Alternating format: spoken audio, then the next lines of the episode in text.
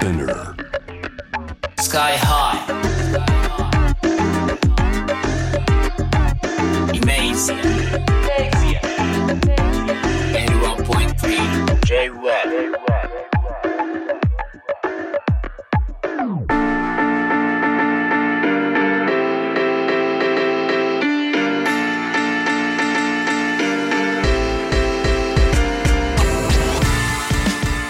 イメージやラッパーのスカイハイです、えーこのコーナー僕スカイハイが、えーヒップホップラップミュージックを中心とした音楽を通してこうアジアのねさまざまなカルチャー価値観に迫っていくわけなんですけれども、えー今日はね先月末発表された台湾の IT 担当大臣オードリー・タンとドスモノスの異色のコラボ。ここをねあの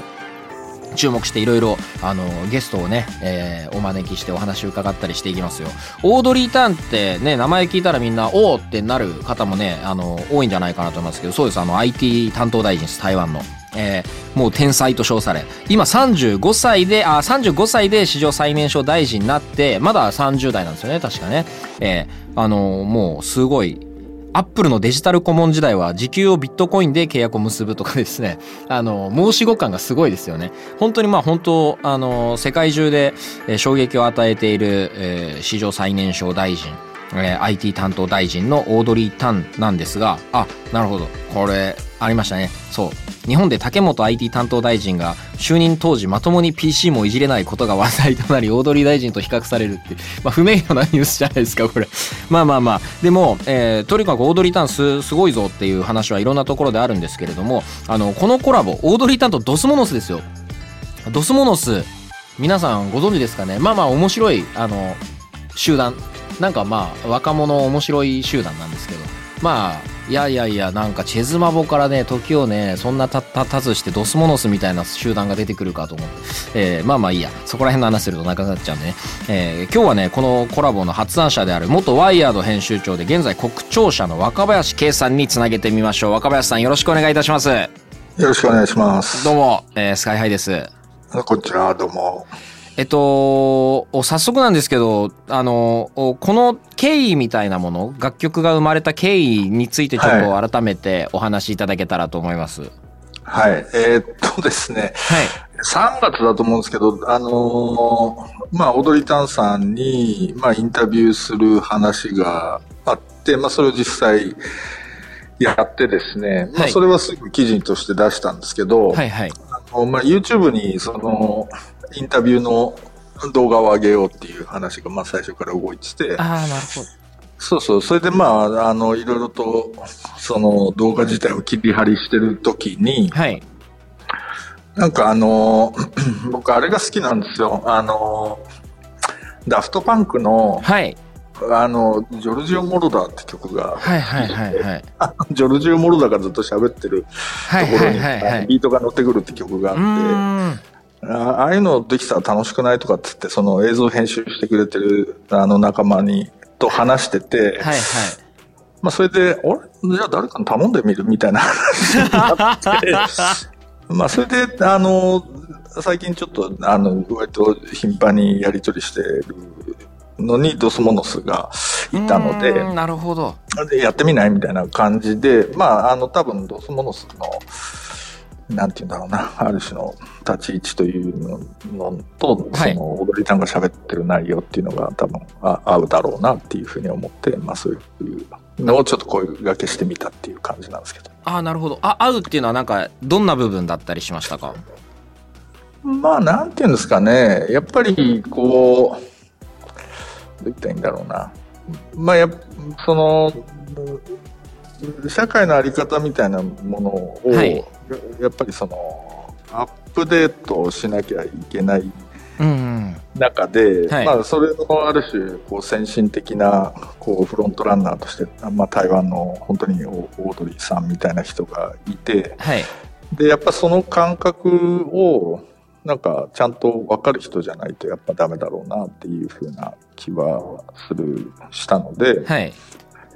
あそう、そういうとこですかね。なるほど。まあうん。そうですよね。ドスモノス、なんか、けサンプリング、そのダフトパンクの話もありましたし、あれとか、あの、ウィル・アイアムがあの、キングボクシサンプリングしてみたいなのもありましたけど、はいはいはいはい。結構あの、メッセージがこう、あの、ダイレクトになる分、うん。あのおこうこういう内容とかだとその国境をまたぐのってあの、そのなんかこうメッセージにこうズレが生まれやすかったりしないのかなと思ってあの気にはなってたんですけどうん。あのそうそういう意味でなんかもうちょっとこう広い概念的なところでリンクがすごいあったっていう感じなんですかね。どうなんだろうな。まあなんかそその、すまあ、オードリーさん自身がすごいポリティカルなことを言ってるっていうふうなわけではないと思うんですよね。でなる、ほど。あの、やっぱりこう、新しい社会っていうのは、まあ、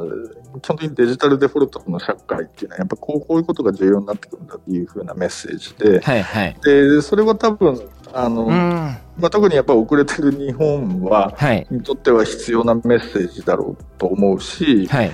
あのまあ、そういうことをなかなかその日本の社会がこう更新されていかないっていうことはいにフラストレーションを抱えてる、うんうん。まあ、人たちであるように僕は認識してるのでそうですよね。だからやっぱり、まあ、そういうなんて言うんだろうちゃんとアップデートしていこうっていうふうなメッセージは、まあまあ、ある意味ユニバーサルではあると思うんですよ。はいはいなので、はいはい。まあそうそういう意味でなんかそのメッセージ自体は分かる人は全然分かるし、うんうんそそれも日本には多分一定数いるわけなので、まあ、その代表としてドスモノスはいいかなっていうふうには思ったんですよね逆に言うと多分本当にあの、まあ、彼らはそういう意味で言うとあんまり業界的なし縛りとかが強い人たちでもないっていうそうですよね。あるのであのよりビビッドにそこに込められたメッセージが伝わるのかなっていうふうな気がしますね。そうですよね。まあなんか、あの、なんとなくこう、あの、し渋谷メルトダウン周りとか、そう、そういうところのイメージが強かったので、あの、おなんかこう、あの、面白いこう、遊びをされてる人だなと思ってたんですけど、はい。あの、おオードリー・タンの、あの、はい。おなんかこう、えっと、お正直こう日本に住んでると、そのた台湾の感じっていうのは、うん。あの、進んでいそうだな、みたいなざっくりしたイメージとか、う んそういうことしかこう、おあの、味わえないんですけど、まあ、特にオードリー・タンみたいな、その象徴的な存在がいると、うん。なんかこう、いい面がすごい見えるんですけど、うん。なんか、あの、どういった部分にオードリー・タンが実際フラストレーションを抱えていいいた感じだったかとかって、なんか若林さんの口から、あの、話せることがありましたら。そうだな。うんとまあぼオードリーさん自身がやそのすごいフラストレーションを抱えてたるっていうことでもないと思うんですよ。っていうのは結構、はいまあやっぱりそれなりにこう時間をかけて、はい。その要するにデジタルデフォルトの社会っていうのはこうあらねばならないっていうふうな。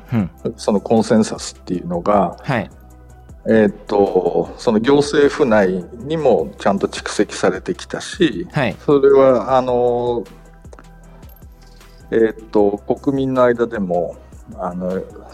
支持されてきたっていうふうなことはありなるほど。なので、なんて言うんだろうな、まあ、もちろん、その、おオードリーターンみたいな、まあ、年齢も若いですし、はい。まあ、トランスだし、っていう、その、まあ、いろんなちょっと日本ではありえないような、その、そうですよね。プロフィールなんですけれども、でもやっぱりなんかその、あ、こうやって動いていけばいいんだなっていうふうなことを、うん。が、みみんながこう納得しながら前に進んできたっていうやっぱりそれなりの時間の蓄積の中で、なるほど。まあかまあ、彼女みたいな存在がちゃんとこう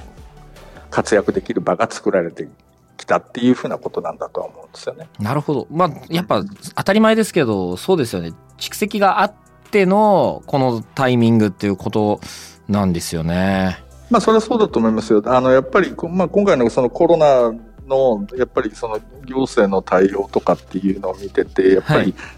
そのまあ進んでるいくつかの国っていうのがはいあの、まあねニュースとかでもよく出てるとは思うんですけども、もはい。まあそれって別にこ今回急にそれができたっていうふうな話ではなくて、はいまあおそらくに20年ぐらいそうでかけすよね。て準備してきたものはい。がちゃんと実を結んだっていうふうなことうんうんでしかないと思うんですよね。なので、はい。まあ例えば台湾とかに関して言うと本当にそのいつぐらいかかな、要するに台湾がその建国したところから、はい。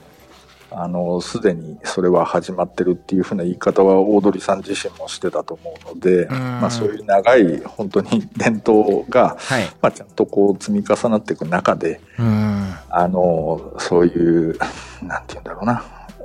アップデートがそうですよ実ね。現されてるっていうことなんだと思うんですよね。そうですよね。やっぱりあの、おまあ、歴史が長かったり、こう、まあ、先進国みたいな扱いをされる時間が長いところの方が、あの、腐敗が多いようにうん あの、見受けられたりはしたのですけど、うんそうですね。あの、今悪い意味で、あの、ちょっと日本がそれの象徴的な部分が、あの、おなんとなくこう、新型コロナ感染騒動で浮き彫りになった感じはああったなぁとすごく思ったんですけど、はい。なんとなくそういう目から見てに日本の体質みたいなものがこう変わることってこう現実的だと思いますか？うんとね、まあ、あの、いや、変わるんですよ。あの、はいそれは多分、どっちにしろ、その、もう変え、変えないと立ち行かなくなるので、そうですただそそれが割とシビアに、まず、その露呈するのは多分ビビジネスの分野だとそうで思うんですすよよねね。で、まあそれはもうこの間でやっぱりデジタルトランスフォーメーションが重要だっていう話はまあずっとされてきていて、はい。で、まあ、それを、まあ、ある意味追っかける形で、まあ、行政機構っていうのは、とはいえね、あの、はい、じゃあ変えます。っつって、一日で変わるようなシンプルなものではないので、はいはいはい。やっぱり、その、まあ、どっから手つけんだっけとかっていうようなことを、あの、まあ、割とちゃんと戦略的に考えながらやっていかなきゃいけないものだとは思うので、そうですよね。うん、で、まあ中には別に、あの、こうこんなやり方いつまでやってんだっていうふうに思ってらっしゃる方、それはいっぱいいらっしゃるはずなので、そうですよね。そうですよね。そう。なので、まあちょっと、日本は、あの、旧体制の中でうん。す、すごい立派ないい仕組みを作っちゃったので、はい。なのでそれを、もう壊すにも壊せないし、そうですよね まあちょっとその、あの、移行させるのに時間はかかるよねっていうところだと思うので、はい。割とその、なんだろうな、あの、僕の感じだと、まあ、みんながちょっとそれは我慢しながらやっていかなきゃいけないんだろうなっていうふうな気はとてもしてます。はい。そうですね。な、なんとなくあの、そういう、こう、あの、旧体制が、あの、出来上がっているがゆえに移行がう、こう、こう完成しづらいみたいなのって、まさに日本は音楽業界も結構そこの帳の中にこうあったりするところがああるなと思うのでうん。まあドドスモノスみたいななんか確かに一切そういうのがこう関係ないところから、デジタルネイティブな存在として生まれたっていうのはなるほどなんかすごく合点がいきました。そうそう。で、で、まあ、結局でもドスモノス一人だと別に、業そんなね、堅牢にできた業業界っていうのは別に壊れないし、はいで、その、まあ、業界が、まあ、あの、ダメな部分っていうのはいっぱいあったとしても、じゃあ全部壊しちゃえばそれでいいのかって言ったら別にそういうわけでもないと思うので、そうですよね。いいとこはちゃんと引き継ぎつつ、はい今までの課題っていうのをちゃんと修正していくっていうふうなことを、はい。まあ、どういう道筋でやれるのかっていうのは、あの、まあ結構、まあ大変な作業だし、まあただその中で本当に例えばドスモノスうん、うん。が、まあ本当は今年あれなんですよね。あのアメリカツアーで春行くはずだったあらしいんですよ。で、そこ、それとか僕もすごい期待してたし、あ、はい。まあ一つ一個の、なんていうのかな、こういうやり方あるんだなっていうふうなモデルそうですよね。が、あの、まあ、いろんな人たちが多分提出していくと、なんて言うんだろうな。あ、こっち行って安心なんだなっていうふうな、ある種の、なんか根拠にもなると思うので、まあ、そういうものを多分着実に増やしていくっていうふうなことが多分大事なんだろうなっていうふうに僕は思っていて、まあそういう中でちょっとそのオードリー・ターンみたいな、まあちょっとその、まあ割と IT っぽい、IT かける行政周りの今一番のスターのうですよね。まあ、ドズモノスが一緒にやったりすると、ちょっと国際的にもね、そうですねなんか。、あの、へえっていう感じになるのかなっていうことを、まあ、あの、思ったりして、ちょっとやってみたんですけどね。面白い。あ、オードリー・タウンはなんかこういうのにこう、あの、気軽に違う国の日本のアーティストにこう OK 出してくれるところもなんかき気も気持ちいいですね。まあ別にそうなんですよ。はいそう。だからやっぱりそれはね、なんて言うんだろう。結局、そのデジタルネイティブな考え方っていうのは、やっぱり、なんて言うんですかね。あの、いろんなリソースをとにかく透明に公開していって、はいはいみんなでそこに、うんなんていうのかな、修正を加えていってとかっていう、まあそういうオープンイノベーションみたいな考え方が、まあデフォルトとしてあるわけですよね。はいはい基盤としてあるわけなので、うんまあなので多分オードリー・ターンにそういうオファーをして、はい。あの、え、ちょっとそういうのはとかっていう いうことは確認がみたいな。そうそう。はないんだろうなっていうふうには思ってたんですけど、まあただ、あまあポリティカルにセンシティブな話になってくると、まあさすがに大臣なので、そうですよね。かなっていうなんか政治的な主張であったりとかそうなんです。はいはい。そうそうそう。だし、まあ実際なんか、えっと、人づてなんですけど、また全然別の国の IT 大臣が、はい。あこれすげえいけてんなとかって言ってうん。褒めてくれたらしいんですけど、なるほどそそのコメントツイートしていいっつったらそれはダメだって言われたので、まあやっぱり、その、いろいろ、そうですよね。政治的に今、うん、難しいところではあるので、うん。あんまりそのポリティカルな文脈を踏まないようにそうっていうのは。まあこっちサイドに多少注意はしたっていうところですけどね。そうですよね。まあ、む、難しいとこですよね。なんかこう、アートフォームと政治利用のなんかまあ、紙一重ではあるっていう。そうなんですよ。だし、まあ、あとはやっぱりその、ああの、ちまあ、中国本土との、そうですよね。あの、絡みで言うと、まあ、うん、あ結構き危険な話になるところで、僕のなり得ないですもんね。そうですよね。そうそうなので、まあ、ちょっとそこら辺、まあ、そういうことではなくて、僕ら的に。なるほど。はい。ど、ドスモノス自体はどういうリアクションだったんですか？そういう意味ではなんか、あの、扱い方、あのー一つではなんか、まあ、そそういう危ないことも、まあ、な、なり得るっていうことでもあるとは思うんですけど、逆に言えば、いい話のそ側面もすごい大きいわけだし、はい。どういうリアクションでしたか？その、いやいや、りましょう、やりましょう、みたいな感じで。すごい想像つくな。そう、だからまあ、そういう、そういう人たちが集まらないと、そうですよねできないので、はい。まあ、あんまりね、慎重になっちゃうとあれですし、んうんその、ね、まあ面白いからやってみようよっていうところからしかこういうものは多分スタートしないので、なんかボーダーがない感じがすごいいいですよね。彼らの。そうですね、そうですね、そうそうそう。なんか本、当にね、でも、やっぱり、まあ僕らの方でちょっとここのセリフを使ってくれっていうので、まあはいはい。あの、使ってくれっていうより使ったらどうかっていうので、はい。いくつか渡したんですけど、まあ、やっぱりその言葉に対する理解がすごい、あの、ちゃんと深い理解を持って曲になってるっていうのは、本当にそれは感心した、しましたね。うーん、いいな。なんか、そう、そういう状況で言うと、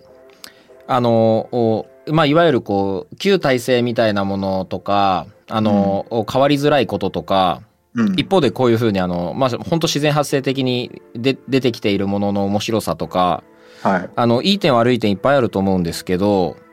なんか、あの、どう、どういうふうに映ってますか？日本のその、カルチャーとアートと、まあ、ビジネスとしてのなんか音楽のなんか、ポジショニングって、今、日本の音楽シーンをこう、どういうふうに若林さんが見てらっしゃるかみたいなものをこう、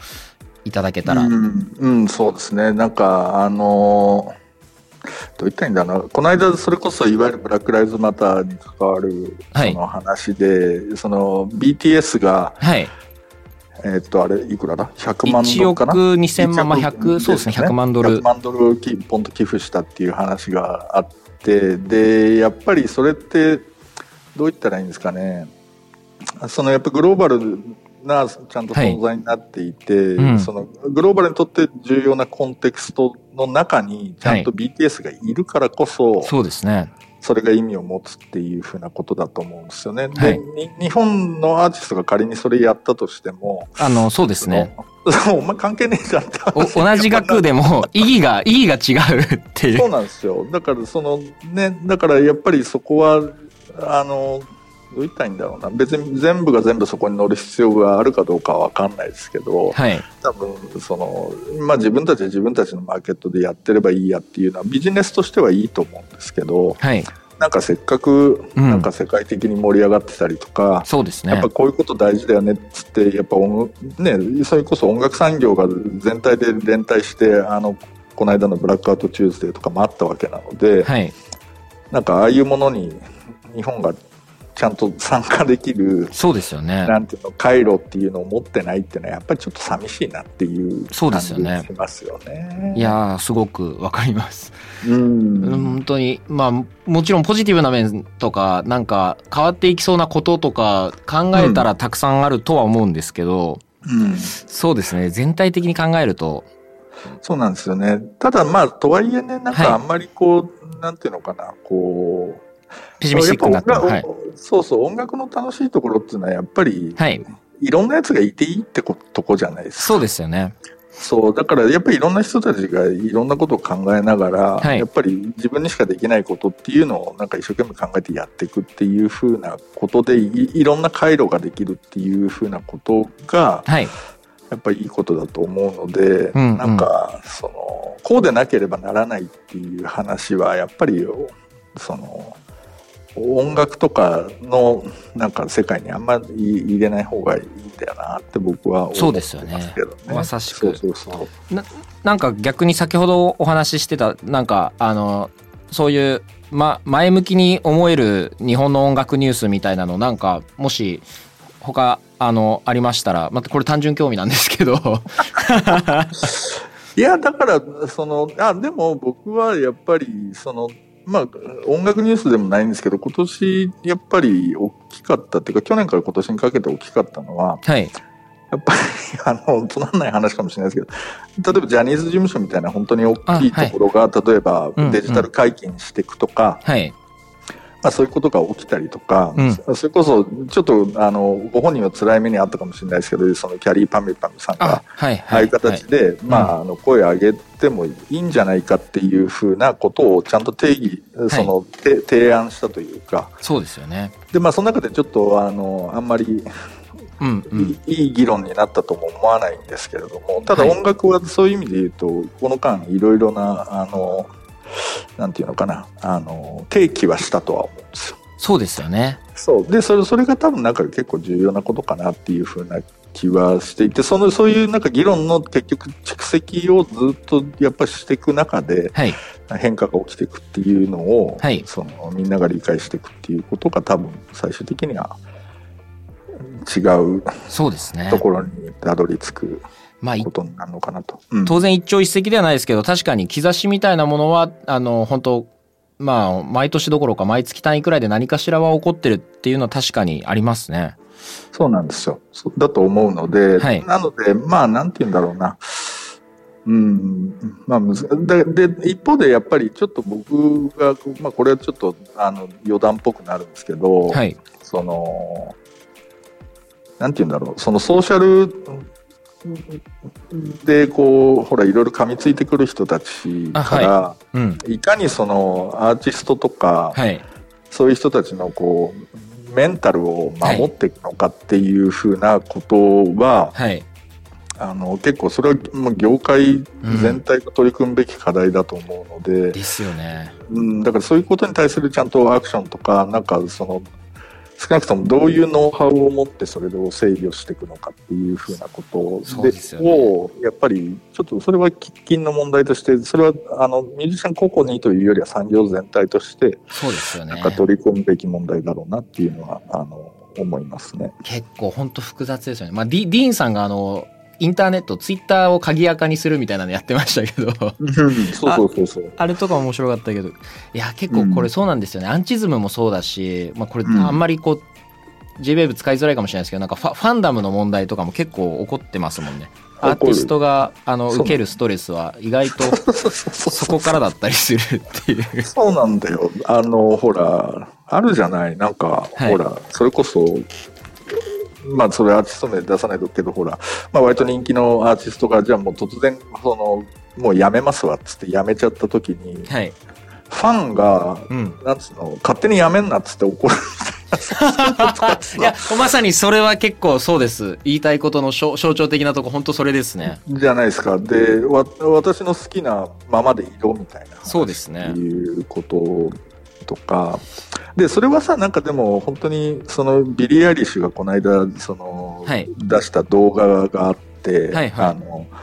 要するに人が私のことをどう見るのかっていうのは私の責任ではないっていう動画だったんですけど、はいはいあれとかやっぱり、まあ、世界的な問題で、そうでね。おそらく、うん、SNS をちゃんと制御しようっていう話は多分、とろうに終わるので、はい。もうそれはそういう、ある種、クソみたいなことが起きる空間なのであるっていう前提の中で、そうですよね。いそう、いかにやっぱりその、大事にしなしなきゃいけない人たちを、それは商品としても大事だし、はい。そのある種の文化的価値としても大事だっていうような人たちを、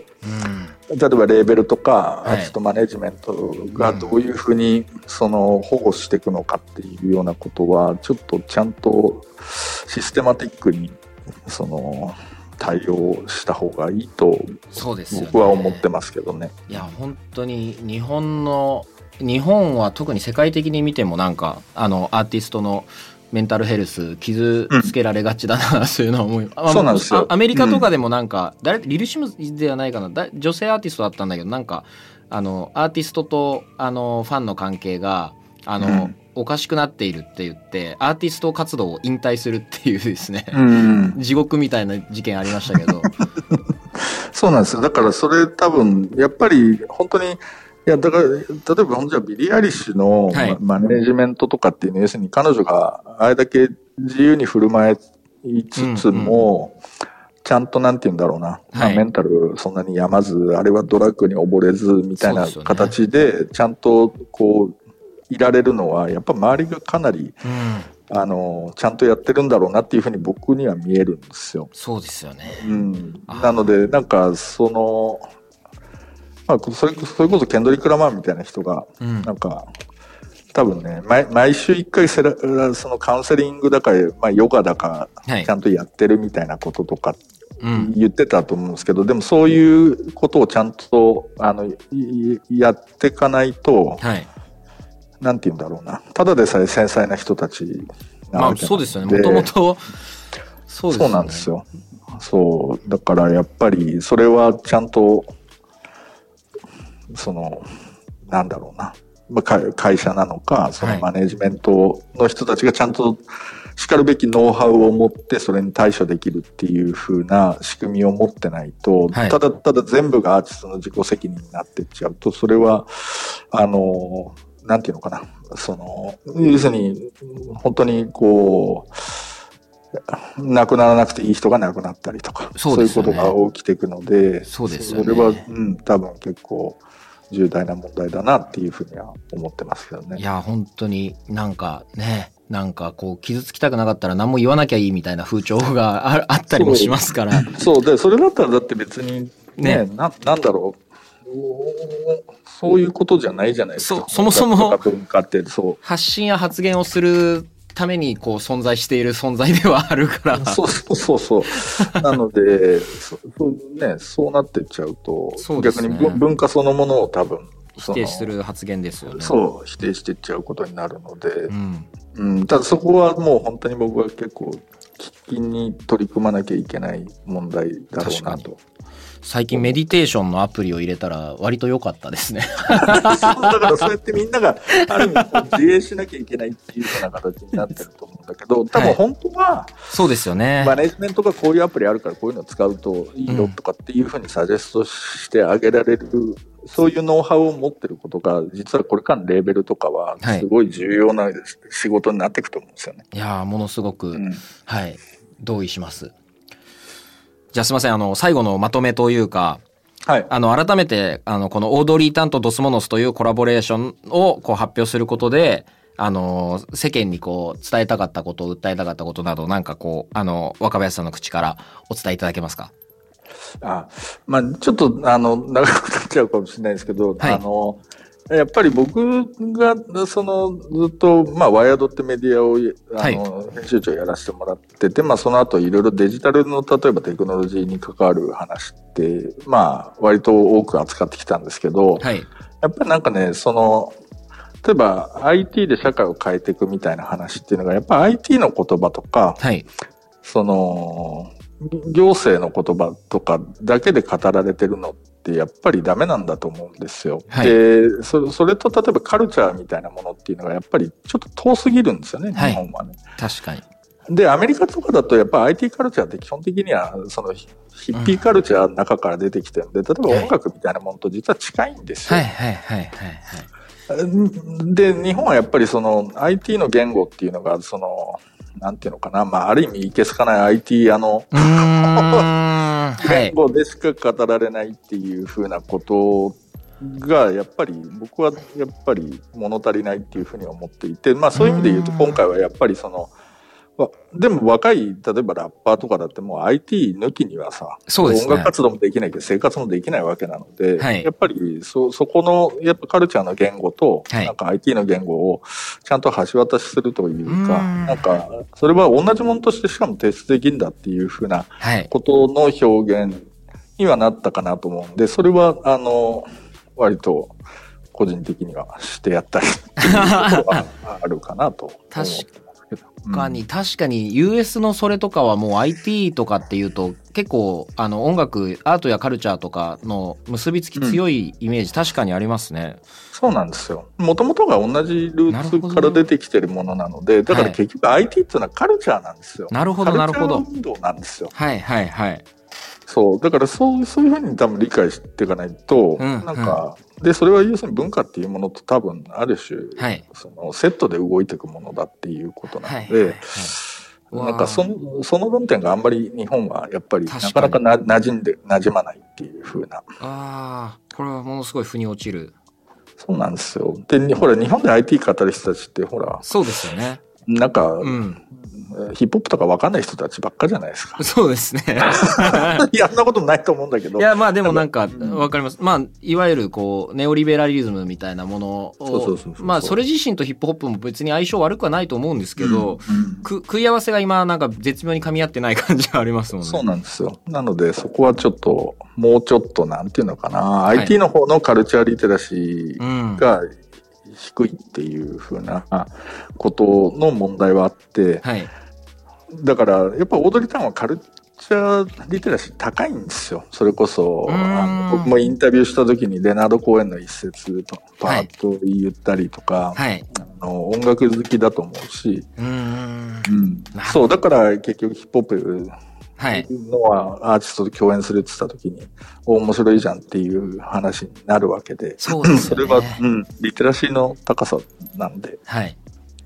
いやーなるほど。ほいやでも確かにそうあのお話お伺いして改めてなんかそういう底上げにものすごいこうあのお大事な作品だったと思いますしあのお話聞けて嬉しいですありがとうございます。いえいえ、こちらこそありがとうございます。じゃあ何かお知らせなどなんかございましたらありがとうくんないです。ありがとうございます。はい、こう、